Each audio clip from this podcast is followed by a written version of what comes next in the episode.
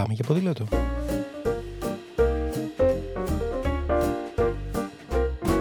If today is a bad day, got you crying, feeling sore going this way. Σκέψεις, προτάσεις, ιδέες, συνεντεύξεις, απόψεις και προβληματισμοί, αλλά ποτέ αδιέξοδα, μια που το όχημά μας εδώ είναι το ποδήλατο. Με το Σπύρο Παπαγεωργίου, δηλαδή με μένα. There's a reason your happiness is on the slide. Yeah, could be just the season. The moon and stars don't wanna shine if today is a bad Καριμά day. Ντελή. Μια γυναίκα αναλαμβάνει να διπλασιάσει τη χρήση του ποδηλάτου στην Ευρώπη ή αλλιώς μια κυρία αναλαμβάνει πάλι να βγάλει το φίδι από την τρύπα. Είμαι ο Σπύρος Παπαγεωργίου και σήμερα θέλω να μιλήσουμε για μια από τις σημαντικές ημερομηνίες για το ποδήλατο, ε, σχεδόν όσο σημαντική ήταν και η ανακάλυψή του. Υπερβολή. Τώρα δεν ξέρω εσείς θα μου το πείτε αυτό, αλλά στις 16 Φεβρουαρίου που μας πέρασε ήταν μια από τις πιο σπουδαίες μέρες για το ποδήλατο στην Ευρώπη, γιατί το Ευρωπαϊκό Κοινοβούλιο ψήφισε ομόφωνα το να διπλασιαστεί η χρήση του ποδηλάτου στην Ευρώπη στα επόμενα χρόνια. Το ψήφισμα αυτό του Ευρωπαϊκού Κοινοβουλίου της 16 Φεβρουαρίου θέτει ως στόχο το να διπλασιαστεί η χρήση του ποδηλάτου στην Ευρώπη ως το 2030 και ανακοινώνει τη δημιουργία ευρωπαϊκής στρατηγικής προκειμένου να επιτευχθεί αυτό. Σήμερα λοιπόν θα ήθελα να σας εξηγήσω γιατί αυτή η απόφαση αποτελεί ένα σημαντικό, ένα πραγματικά τεράστιο βήμα για την ανάπτυξη του ποδηλάτου στην Ευρώπη. Όμως ακόμα περισσότερο θέλω να σας μιλήσω για την κυρία Καριμά Ντελή, τη γυναίκα που πήρε στα χέρια της το μέλλον του ποδηλάτου στην Ευρώπη και όπως όλα δείχνουν χάρη σε εκείνη προσβλέπουμε σε διπλασιασμό της χρήσης του στα επόμενα χρόνια.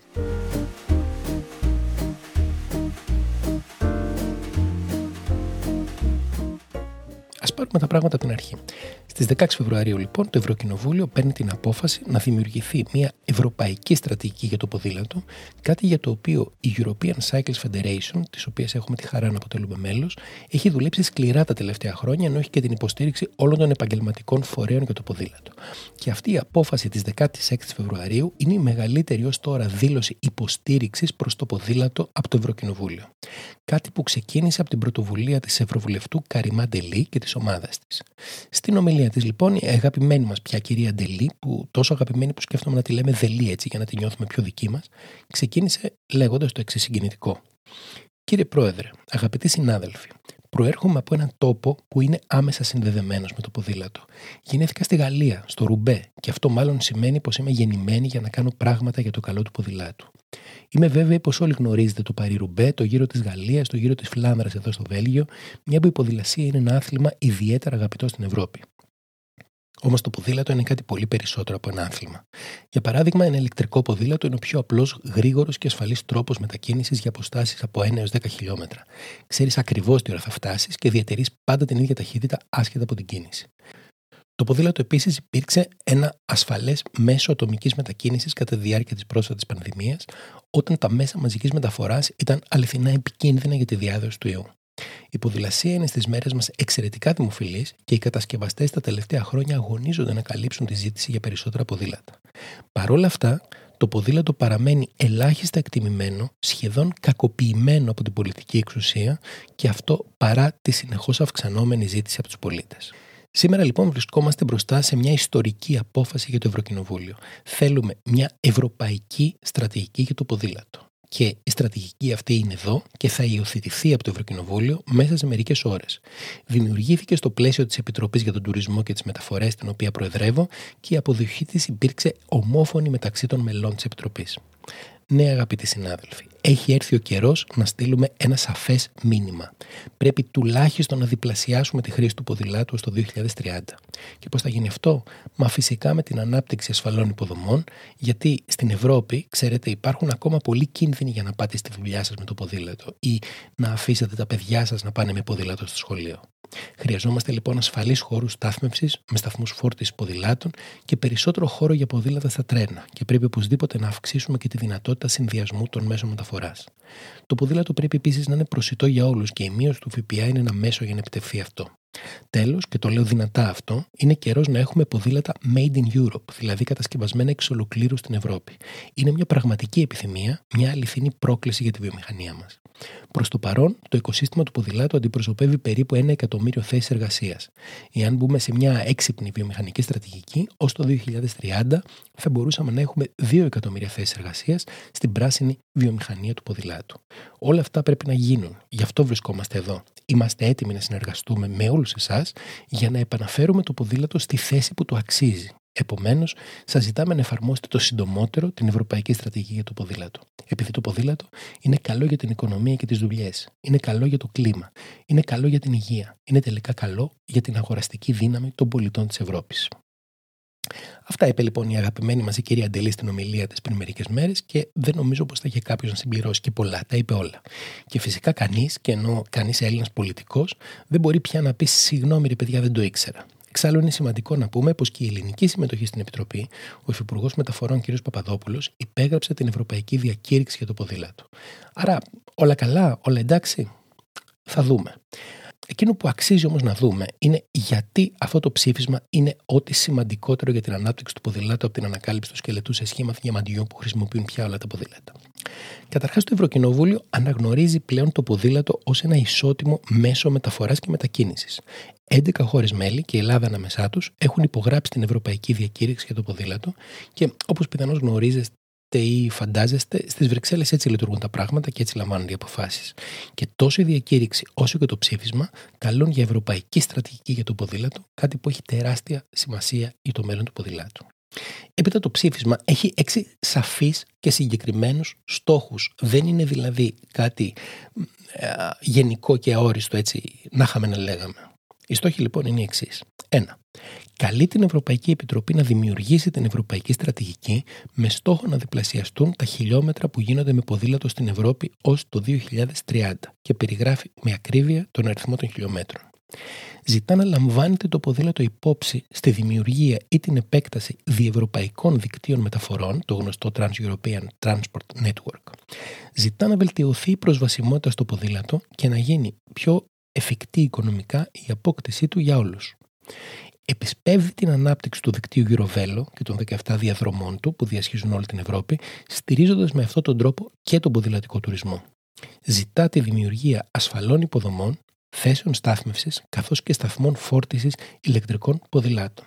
Και έκτον, στοχεύει να αναδείξει το 2024 ως το Ευρωπαϊκό Έτος Ποδηλάτου. Πού θα οδηγήσει αυτή η στρατηγική, αυτή είναι η ερώτηση που κάνουν οι πιο επιφυλακτικοί. Αγαπητοί φίλοι του ποδηλάτου, λοιπόν, σταματήστε να γκρινιάζετε και να χάνετε την πίστη σας. Το ψήφισμα θέτει συγκεκριμένους στόχους, με σαφώς μετρήσιμους δείκτες. Γι' αυτό και είναι τόσο σημαντικό.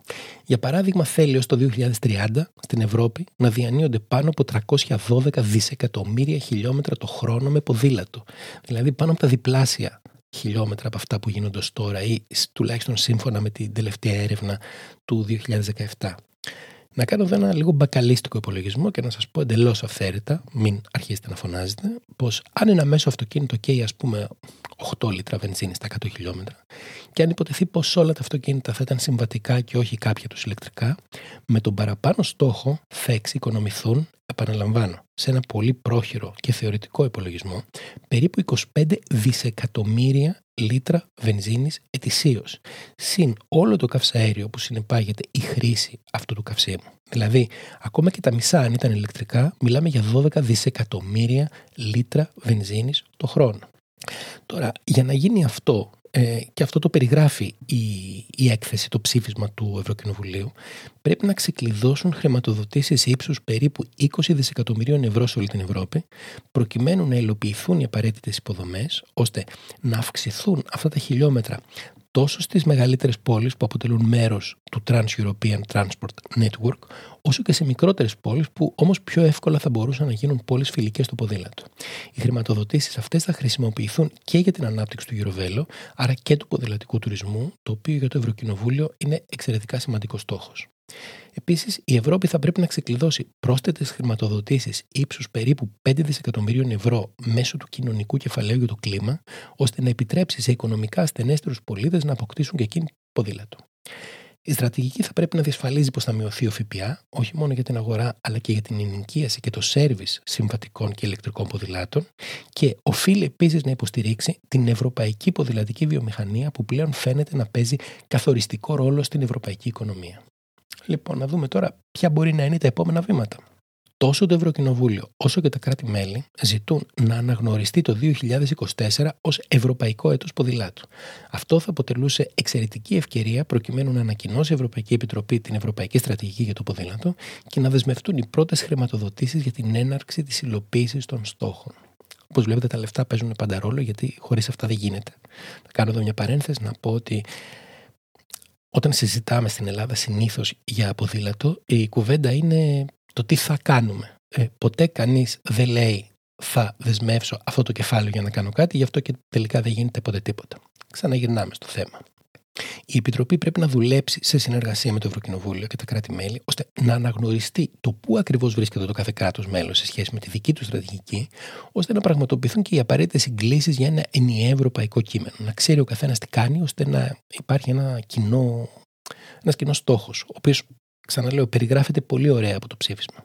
Χρειάζεται να καθοριστούν οι πολιτικές, να βρεθούν οι πόροι, αλλά και να γίνουν όλες οι απαραίτητες συνεργασίες ανάμεσα σε φορείς, στα μέλη της CCF, αλλά και σε εκπροσώπους της ποδηλατικής βιομηχανίας, ώστε να πάρθουν οι σωστές αποφάσεις για κάθε χώρα. Και εδώ πάλι είναι ευκαιρία για την ελληνική ποδηλατική βιομηχανία, η οποία αυτή τη στιγμή παραμένει απλώς παρατηρητής στην όλη κατάσταση, να πάρει έναν ενεργό ρόλο και να εκφράσει τη σημασία που παίζει για την ελληνική οικονομία η ποδηλατική αγορά.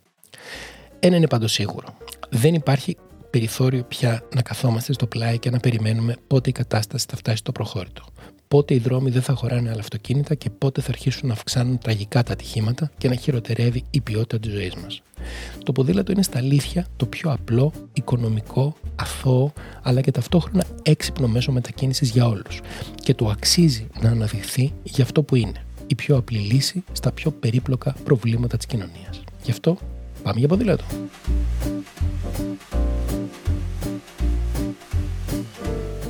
Ήταν άλλο ένα επεισόδιο της σειράς «Πάμε για ποδήλατο» με τον Σπύρο Παπαγεωργίου.